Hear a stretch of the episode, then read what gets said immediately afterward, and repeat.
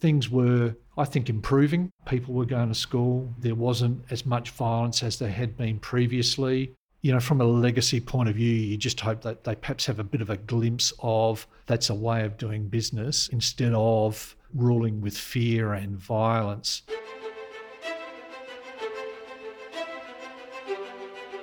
Welcome to the podcast where we track down Australian war veterans, have a chat with them, and hear their stories. I'm Alex Lloyd, and this is Life on the Line. The single greatest sacrifice I've made is my family. We weren't out there to take country, we were out there to lose it. That was our job. I did feel a lot of regret. Friends were still getting killed. It got to the point where you know you were going to funerals quite Do often. I lead under fire? And that was a heavy responsibility, I guess, on my shoulders that I didn't want to You screw have to be resilient to be able to cope War itself is horrific. It's a horror story. It should never be dressed up as if it's something glorious. Not what you can do for yourself, but what can you do for your country. The volunteer for service was in effect to put your life on the line. I'm Sharon Mascall Dare, and you're listening to Life on the Line. In today's podcast, we meet Brigadier Graham Goodwin, CSC, who is currently the commander of 9th Brigade, Australian Army. Brigadier Goodwin has had an extensive and significant career in both the Australian Defence Force and South Australia Police. His career has taken him on several deployments overseas, working with both the United Nations and NATO. Brigadier Goodwin, thank you very much for joining us on Life on the Line. Hey, Sharon, it's really good to be here and it's great to be talking with you. So tell us a bit about your early life to begin with. Where did you grow up? I'm a South Australian sort of through and through. I sort of grew up in the uh, the, the suburb of Campbelltown. It was uh, I guess one of those areas, you know, probably not all that well to do uh, and the like. But it was a you know a pretty idyllic sort of childhood. You know, play cricket in the street and kick the footy around and do all those sorts of things. And you know, we didn't have a lot of money, but uh, it was just a great childhood. And you know, all my best friends lived uh, close by. Yeah, it was a great life. So when did the military come to have an influence in your life? Did you have anybody else in your family who'd also served? very distantly there was a few great uncles and the and the like you know uh, i guess my parents came from country south australia up in the um, melrose flinders ranges area i did research a few few of them uh, unfortunately uh, that was in world war one and they didn't survive very long uh, on the battlefield so so there is a few people in the distant uh, past, but probably not not that much uh, in my recent sort of life, so to speak. But I guess as a kid growing up, you you're sort of thinking, what are you going to do and how are you going to do it? And uh, I guess uh, you know when I was uh, sort of uh, you know sort of a teenager, you uh, the way you you joined the army was you'd cut out a, an application in the newspaper and fill it in, and you'd post it off, and uh, and that's eventually what I did. So uh, that's how it worked. And um, so yeah, I joined at 17 and joined the reserve.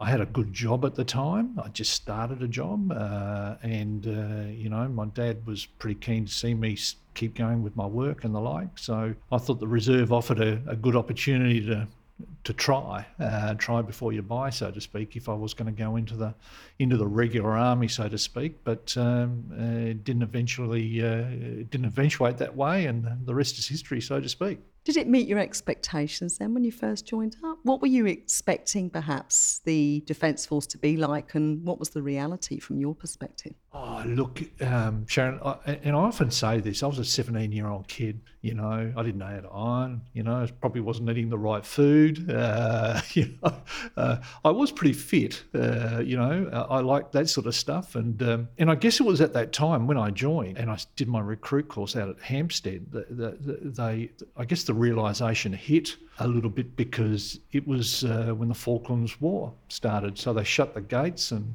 and the like, and you think, well, you know, what's uh, what could eventuate here, and, and and away you go. But uh, but what I say, you know, when when I joined and the people I served with and all the rest of it, and I'm not um, denigrating or downplaying them and all the rest of it. I, I, I see the people who join now undertake recruit training and uh, the like. Uh, they were far smarter than I was. Uh, you know, they're far smarter, sharper, uh, more aware, and all the rest of it. I guess I was on a bit of an adventure, and um, you know, it, it's it's landed me where it's landed me. But uh, uh, you know, when I first kicked off, uh, you, you know, I, I guess I, I didn't I, I actually liked the orderly get out of bed, make your bed sort of sort of lifestyle and all the rest of it, and that's probably set me up pretty well for for, for what's occurred later in life. So, what was the corps that you were assigned to when you first joined up? They gave you a magazine uh, prior to, and they flick through it and the like. You sort of look at engineers, and you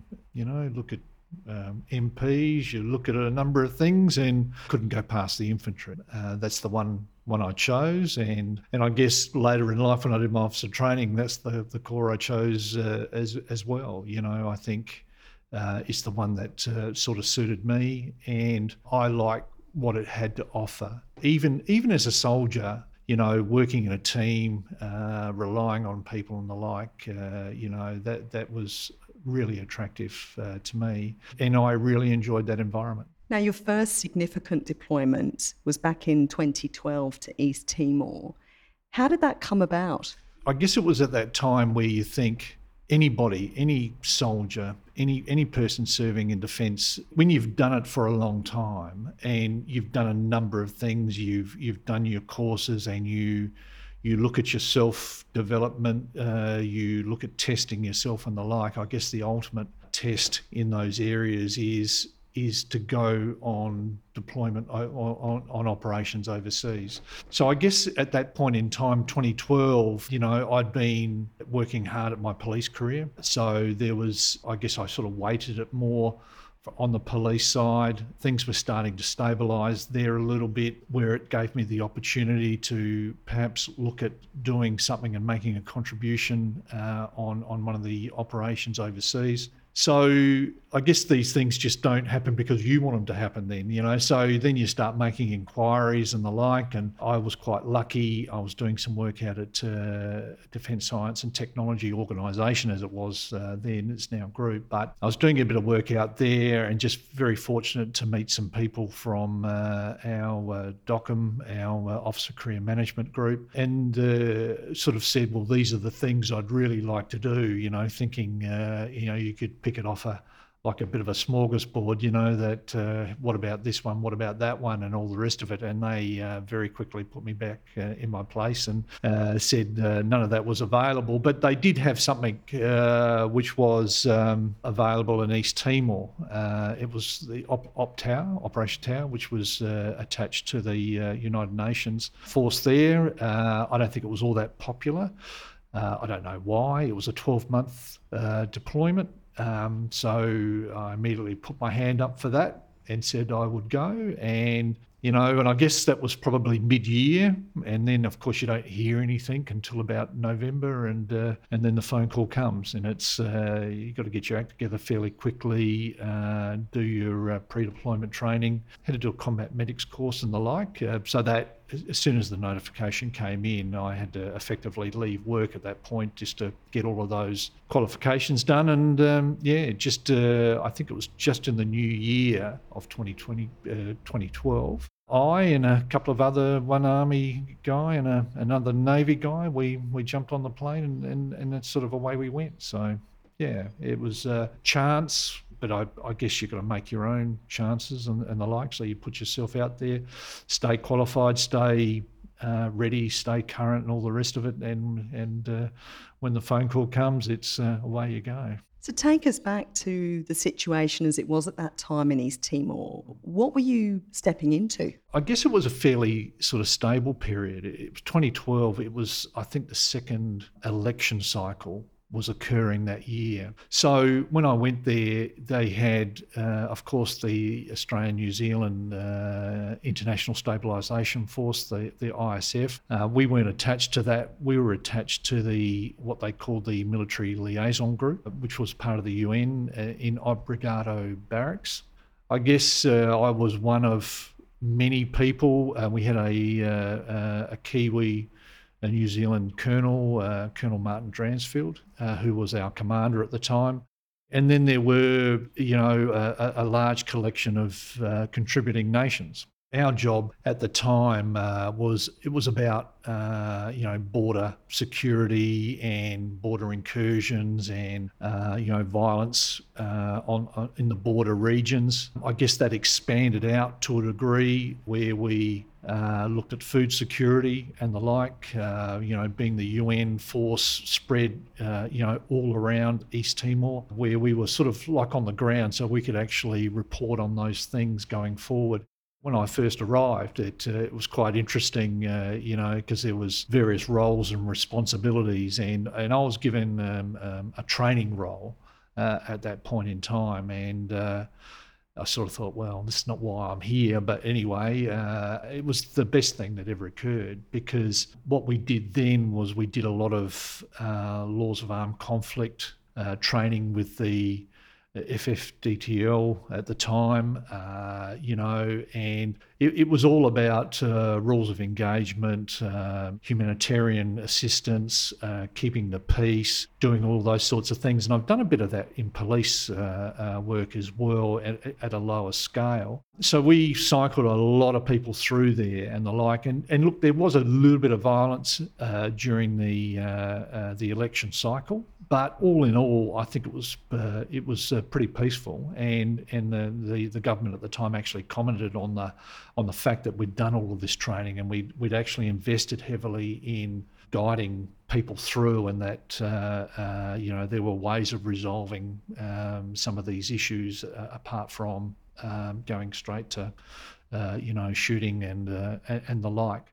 So uh, you know that was a really really positive experience, and and as I say, uh, we got through the election pretty in, in, pretty good shape, and and pretty soon after that, that's when uh, the UN announced that they were withdrawing from the from the country. You know, the job was done. Uh, so effectively, the the operation I was on, Op, Optau, that was the last sort of, uh, I guess, UN group there. You know, of course, we've still got our defence cooperation people over there doing a magnificent job, uh, but that was that particular phase of the UN operation. And um, yeah, no, I found it exceedingly rewarding and worked with, you know, men and women from so many fantastic countries uh, that uh, we still stay in touch today to a degree, you know, and, you know, they were from diverse groups, diverse backgrounds and the like, but uh, we all came together and, uh, you know, they are really good friends. Really enjoyed their company and, and still still do today.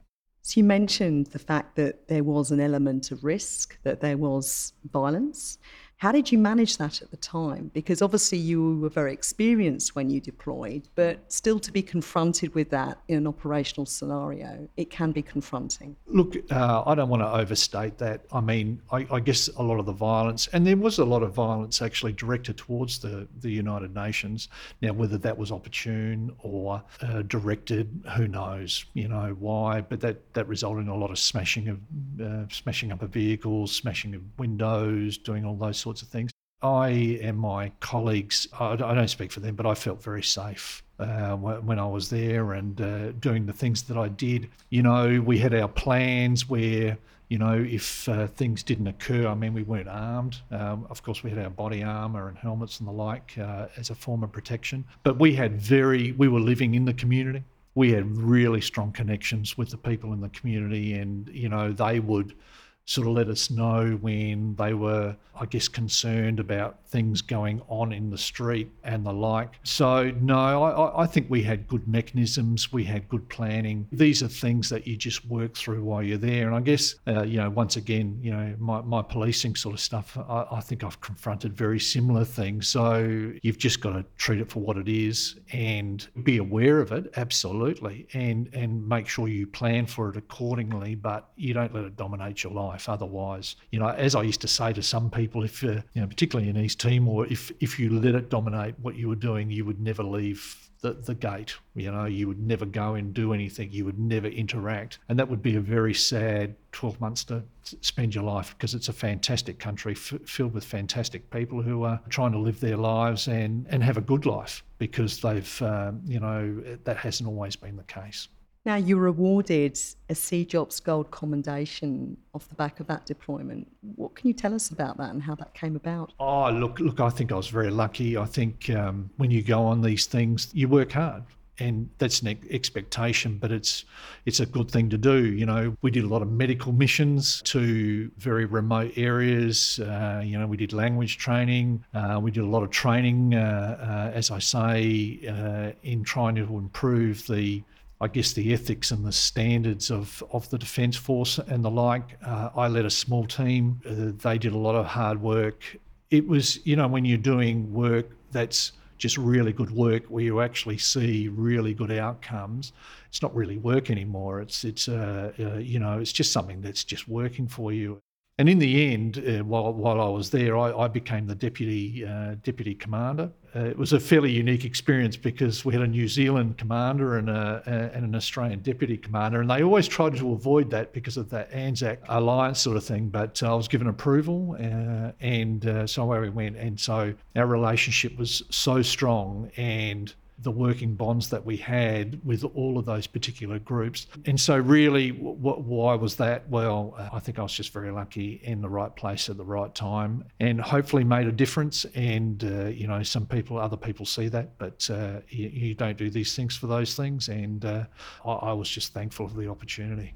Let's turn now to your next significant posting, which was as the commanding officer of the 10th 27th Battalion, the Royal South Australia Regiments. And indeed, later on, we'll talk about your current role, where you're now the commander of 9th Brigade that 1027 is part of. What was it like being posted into that role? Well, it's, it's fairly uh, unique because it was while I was in East Timor. I, I uh, there was a colonel, and I forget his name, but there was a colonel in charge of the uh, International Stabilisation Force who who called me over. You know, invited me in for a coffee, and you sort of go, "What's going on here?" and all the rest of it. And he said, "Oh, well, um, I'm here to tell you that uh, one of us has got command, and it's not me." It was a pretty big thing for me because I actually joined that unit as a soldier, you know, all those years ago. And so, you know, it was 10th Battalion at the time at the at the Torrens Training Depot in Adelaide, uh, and of course they then linked uh, 10th and the 27th Battalion to go back as the commanding officer and i guess you aspire and you you work towards it and uh, uh, you do all the things that you're supposed to do to, to align yourself with that but there's no givens in in army or, or the defence force you know things could change and whatever and it's a very competitive process. So it, was just I, I think it was it was just going to be a fantastic opportunity uh, to actually go back. And, you know, dare I say, you know, some of the people that I, would actually joined with as private soldiers were still there and the like. So the sense of responsibility and the sense of obligation and the sense of actually achieving stuff uh, wasn't lost on me. So it, it was a very big honour, remains a very big honour, you know, and it's uh, something that uh, uh, you, you, know I'm very proud of, as every CO should be, as every commanding officer should be. A great responsibility, but it's your time, your time to actually develop people, make it a better place, and all the rest of it. So that's very much what I've focused on. And it was the Anzac centenary commemoration period back in 2014. Yeah. What did that mean to you at the time? Being back in 1027, where you started your career as a reservist, it must have had a real significance for you. Look, it did, and, and, and I guess I do read a lot of history. I, I do like the personal stories, and you know, I think it keeps you honest. You know about why, why people did the things you, they did, and and you get to enjoy the life you get to enjoy because of the sacrifices that other other people make it was, I guess, at a time too where you know, it, it we'd been building up, you know, it's coming, the centenary of Anzac is coming, and there'd been a lot of talk about it and all the rest of it. And you're thinking, well, what am I going to do, uh, you know, uh, in, in that sort of period and all the rest of it? Not to get too lost in that either, because we've got to do other things as well. And you know, we're not going to become just the, I guess, the ceremonial uh, battalion within South Australia. You know, we also had to make contributions to, you know, some of our operations, uh, you know, around uh, the globe, as well as um, domestically um, uh, with our uh, resolute uh, obligations it was a, a, really important time to engage uh, with uh, you know past members. Uh, it was really important to make that connection with past members and current members, so that everybody was included in that. It was important to include a lot of the associations and you know where we were heading and all the rest of it. But it was also important to temper uh, a, a, lot of those things. And, and look, I think I think we achieved that. There were some really good celebrations. There were some really good opportunities to get back into the community you know, of where people were drawn from uh, that actually, you know, went on the ships over to, you know, Egypt, then on to Gallipoli and the like. Um, it was really important to recognise families uh, and, you know, wives, brothers, sisters, mothers, uncles, you know, grandmas and aunts and all it was important to sort of include all of those people because you, you know uh, once again it's easy just to focus on the person carrying the rifle and all the rest of it. But I, I, reflect on my own point of view there because, you know, as I said, you know, my my family came from the farm up in the Melrose area and, and they lost a couple of their sons, and so they were the ones who were going to carry on the farm. So it, it, it was, you know, apart from the devastation of uh, devastation of losing a uh, loved one, you how are we going to keep this going, and are we going to be able to stay here? And in doing that process, so many people came forward and said, "I found this old tin." Under the bed, you know, and uh, they open the tin and there's the letters and or a medal or uh, whatever and all the rest of it. So, it, look, it was a great time, but it was also a, a great time uh, to serve and, and, to do the things that we did. There were some good opportunities uh, for the units here in South Australia, and and I guess uh, you know that was probably I guess the first opportunity I also had, you know, we had uh, Seven Royal uh, Australia Regiment up the road. Uh, the commanding officer at the time was uh, was uh, Lieutenant Colonel Mal Wells, so it was a good opportunity to actually form a bit of a relationship with between the two battalions, uh, which endures today. And uh, Mal, uh, well, I see him quite regularly, and all, all, the rest of it. So it was a great working relationship, and you know, it it just again provided uh, some really good opportunities to the men and women who. You know, as I say, joined the reserve, but had the ability to actually go on and do bigger and better things. I remember there being the Freedom of the City parade yeah. through the centre of Adelaide. I remember being on the side of the road and watching you march up. I mean, that must have been as part of those centenary commemorations. That must have been a really big moment. Because we did a parade uh, at Unley, uh, Unley's own, the 27th uh, Battalion. We had the freedom of entry of Adelaide. The mayor uh, at the time, uh, you know, was a big supporter, had always assisted us wherever he could. And, and, I guess that's a part of what I was saying earlier about it, it's just so good to include everybody, you know, give something back, include, you know, and you can only do that in a few ways. You know, there's not, you, you know, you, you don't have a lot of scope to do big thing, whatever, and all the rest of it. So these smaller things were, were, were just, you know, an opportunity to, you know, include the people of Adelaide. We did the parade um, you know, challenged by a friend of mine in the police uh, side. Uh, so there was a bit of a wink there, but that's okay. And then sort of went into the council chambers where you could have a bit of a tour and all the rest of it, and uh, the exchanging of gifts and um, the parchments and all the rest of it. Yeah, no, it look, it's it's a fantastic thing, and it just we just need to recognise that defence here in South Australia, the army, the the, the wider defence force is, is held in such high regard, and it's not something that I take lightly. It's not something I take for granted. It's, it's something that's actually been,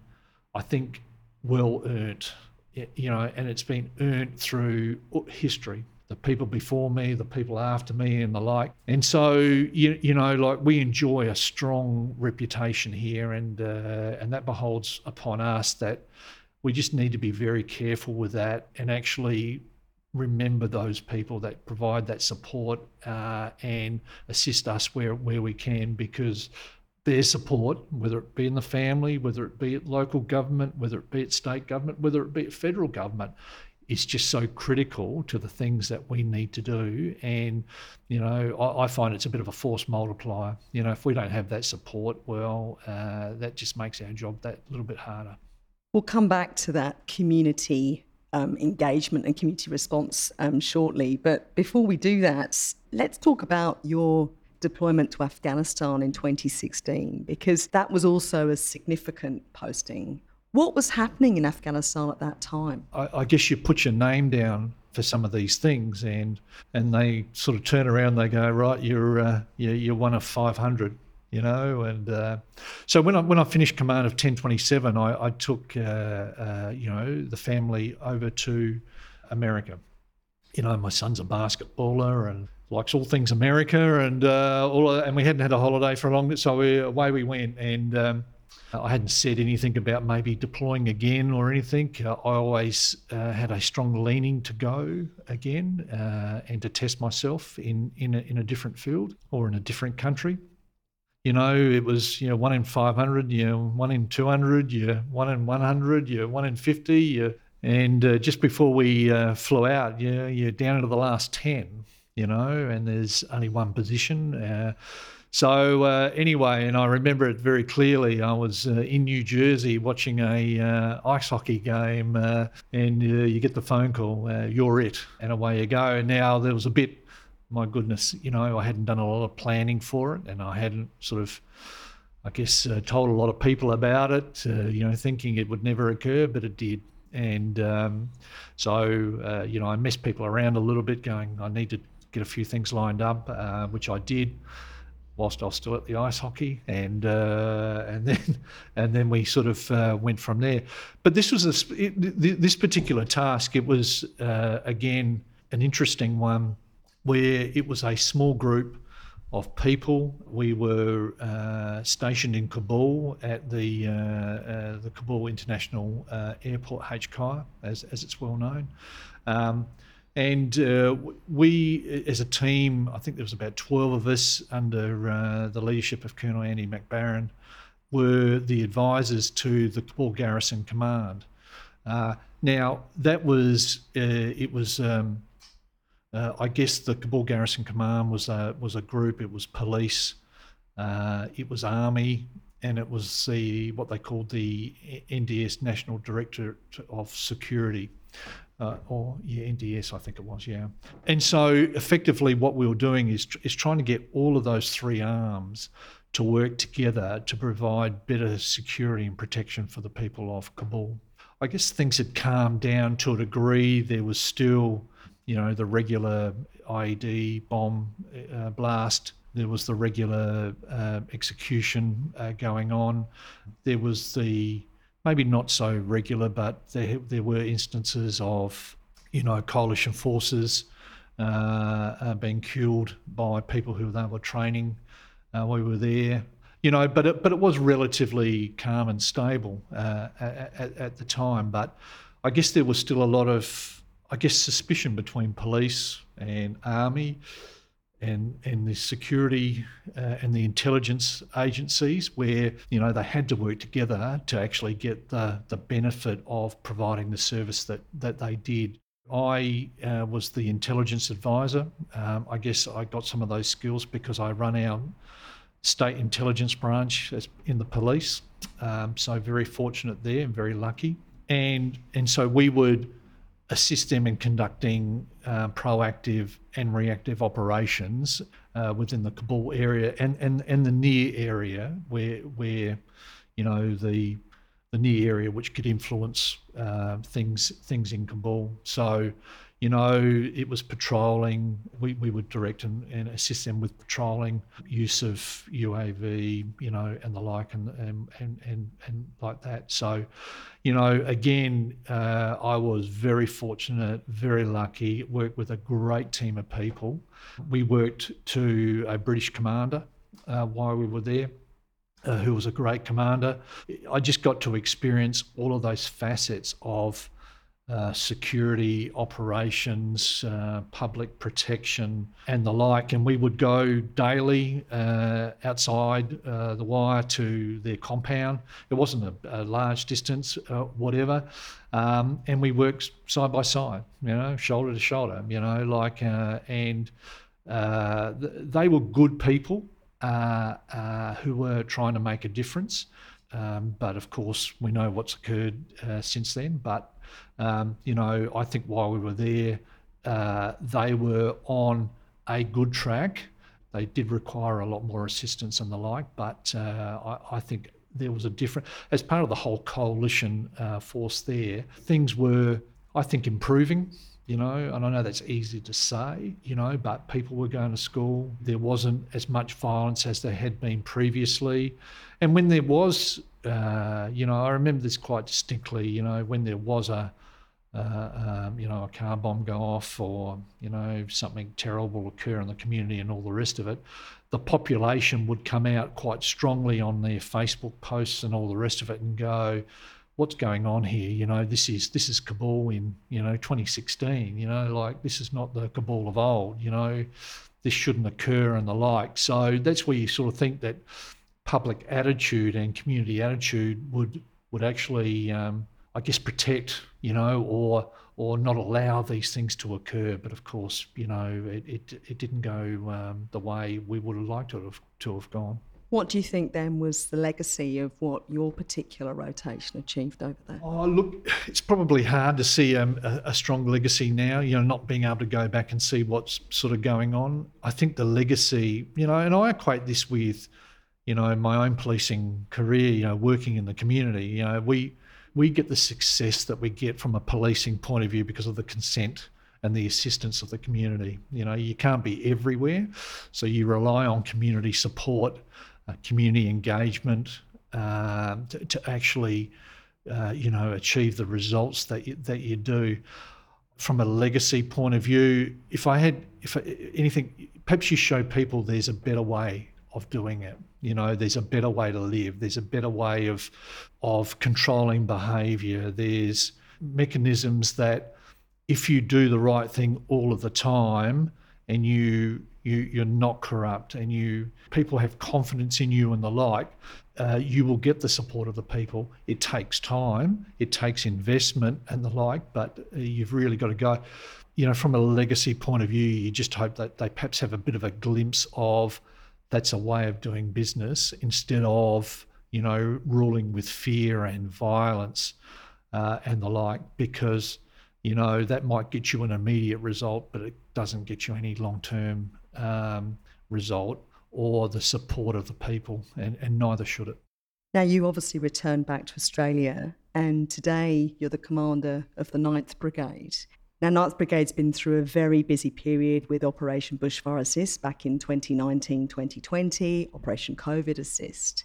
What's been your experience of this, of this intense period of activity for the brigade? You know, and, and I reflect back, you know, something I said earlier, you know, the people who joined today were far smarter and uh, far more savvy and far more skilled, far better educated than I ever was. So when I came back from Afghanistan, I went into Career Management Army, and, and I guess uh, I did three years there, and it was a fantastic opportunity. I really enjoyed that, and uh, and again, it was you know a good opportunity to shape and um, assist army getting to where it needed to be with the right people, right place, right time. But I always reflect, you know, it was you know, hot days, uh, you know, of course, tracking bushfires everywhere, which I would do in my civilian job. Uh, I was coming in as the deputy commander of the 9th Brigade, a posting that I was very much looking forward to because I'd seen some of the work that was being done there and the like. You know, the commander at the time was uh, Brigadier Damien Cantwell, uh, who I'd met previously in my CMA days and the like. So we'd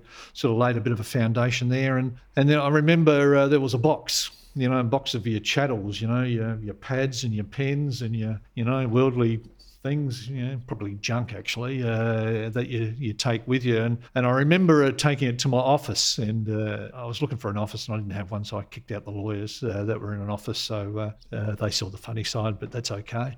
Um, so I put the box down, and um, and you could just see all these things coming. And then the commander, Brigadier Cantwell, rang me and said, "I'm flying over. We think that things are going to occur, and all the rest of it." Now, I jokingly say, four months later, I unpacked that box you know, uh, and it was just, you know, of course you wish you didn't have to do these things. Of course you you wish there there was no fire or flood or COVID or uh, whatever, but there is, you know, and as I say, you know.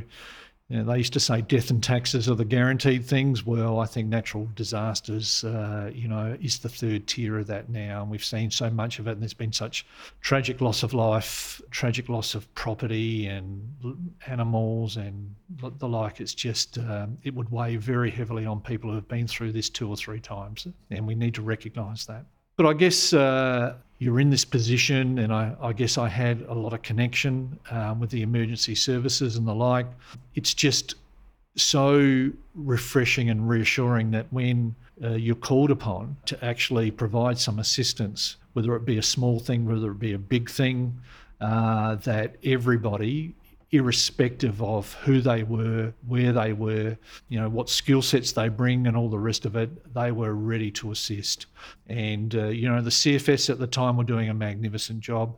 Uh, you know, the police were doing a magnificent job. The other emergency support services were doing a magnificent job, and all the rest of it. So it was a great thing to support them in in their endeavours to protect people, save people, you know, assist in uh, some of the recovery efforts and, the like.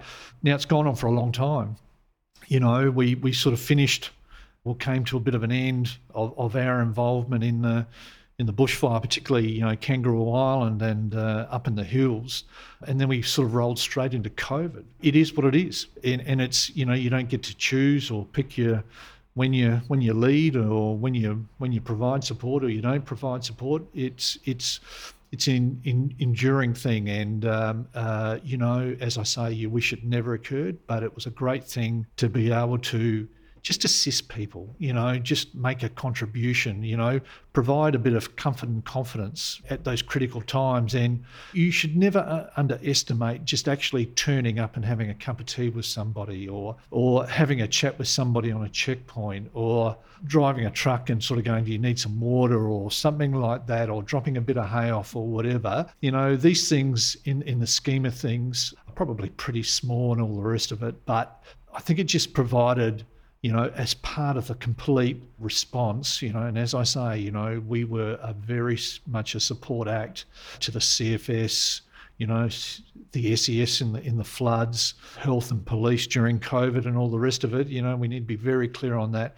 You know, we just play a small part in in I think, you know, providing a bit of comfort to the to the community at a time when people are scared you know, people are scared and people are concerned and people are worried, and uh, that's a great thing to be able to do. And and you know, and that's that's the thing that uh, we should always remember that that's what we bring to the table. Yes, we train for big spectrum, high spectrum warfighting activities, but uh, we also serve the nation. Uh, serve and protect the nation. So uh, it's it's a good thing to be involved uh, and, and to, to, to have made a contribution along those lines. Looking back over that time and then your career as a whole in the Australian Army, you've seen such a change in how reservists are deployed. How would you summarise that perhaps for people who are listening to the podcast that are not familiar with how that works and, and really from your own experience, how you've now had that shift in identity to some degree? I guess for a long time it was just really unclear, like particularly in the reserve space, the SERCAT five space. You know, what what do you bring to the table? What are you, you know, what are your skills, knowledge, skills, and attributes, and all the rest of it? How how I sort of rational, it, it, you've got to be relevant. You've got to bring something to the table. You've got to be relevant and, and go from there. I mean, I mean, I, I have people who work for me. They're orthopedic surgeons. You know, I have people who are arborists. Uh, I have people who are nurses. Uh, the breadth of of the skills that they bring to the table is immense. And so when they're confronted with a problem or a or, or, or, something that needs to be solved or how you're going to address these things and all the rest of it, they can make a contribution. So, therefore, you are a valued member around that table. I reflect on that very heavily, you know, and like particularly during bushfire and COVID and the like, you had reservists working alongside regular full time members and, and all the rest of it. And I can tell you there was not one issue, not one problem and then that group working alongside police and CFS and SES and the like, not one issue. You know, we come from the community, as does the, the wider Defence Force.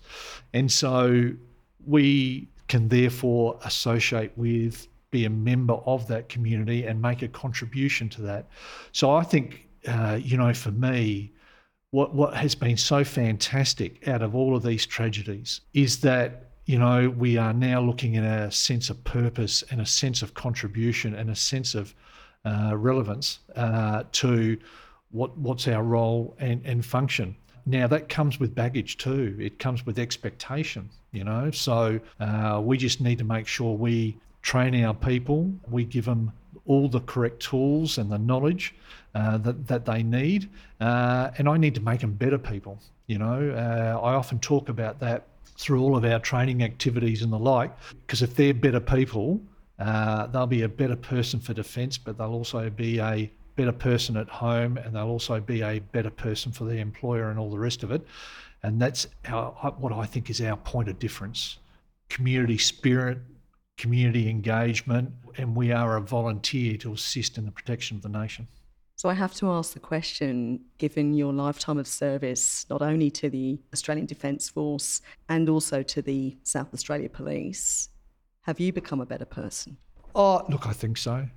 As I say, you know, the person, yeah, that was a 17 year old and all the rest of it, you know, has changed a lot. Uh, I've learned a lot. I continue to learn. And this is none of this is about me. You know, you, you, as I say, you you walk out and you see the people who are actually doing the task and the role. And I saw it in Afghanistan, I saw it in East Timor. I saw it on the borders uh, during COVID. I saw it in Kangaroo Island, uh, uh, you know, it, with the bushfires and the working with the farmers and the livestock. I saw it in the Adelaide Hills. Uh, you know, with the great work that um, 16 Regiment was doing up there, you know, because they're very much a, a part of it there. You can't but help become a better person. It levels you, it grounds you, um, it it actually takes you to a place where things that you thought were important previously are not that important now. And when you have a look at your mates and your family uh, and and making a contribution and not letting people down, those are the things that are important, you know. And these are some of the things, you know, as we you know, come together and amalgamate some of our uh, forces with one brigade. You know, there's some of the things that I really want to instill in people about uh, the impact that you can have, not only on uh, operations overseas and domestically, but but within the local community as well. So, for young people listening to your story today, who might be considering following in your footsteps, they might see themselves as the future commander of 9th Brigade or indeed another formation within the Australian Defence Force. Yeah. What would what would you say to them? What's your advice? There's a lot to choose from in life now.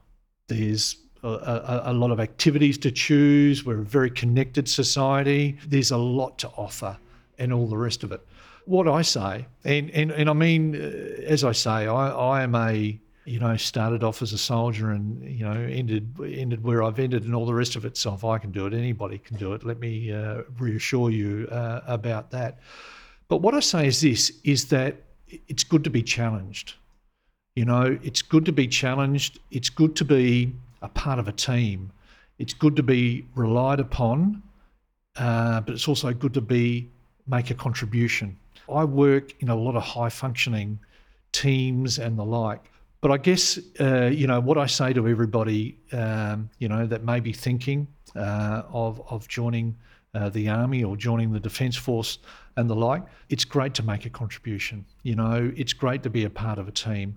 Uh, it's great to make a contribution as part of that team. It's great to work in the community and, and do things locally here or it's great to work in, in communities uh, overseas uh, and, and make a difference. And that's a point of difference uh, for, for, us. It's that community spirit, it's that challenging yourself. Uh, to what, what's your role and what's your position uh, in that, and to challenge yourself uh, and to make a difference. Um, and you know, by doing those things, as I said earlier, I think you become a better person and you know becoming a better person actually is a point of difference for you um, in your civilian world and the like and you know I, I, I am constantly reminded about people who work ha- have another job or whatever uh, and they are held in very high regard within their employment circle and all the rest of it. And I'd like to think that defence has something to do with that as well. So, uh, you know, what's my advice? Give it a go. It's a great environment for people to grow. Brigadier Graham Goodwin, CSC, thank you very much for sharing your insight, your experiences, and indeed your story of service with Life on the Line. I've been very privileged. That's not lost on me, uh, you know, at any time, uh, you know, or on any day. But uh, I, look after a lot of fantastic people, and uh, uh, they do the hard work, and uh, I'm just very lucky to be in this position to look after them, to enable them to do the things that they do. So, thank you for your time, and it's it's great to have a chat. You've been listening to Life on the Line. I'm Sharon Mascall Thank you for listening.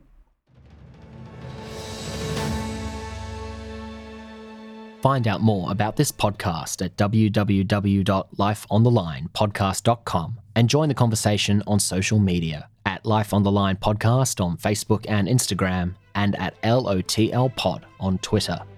Life on the Line is brought to you by Thistle Productions. Artwork by Big Cat Design, music by Dan Van Werkhoven. Thanks for listening, and lest we forget.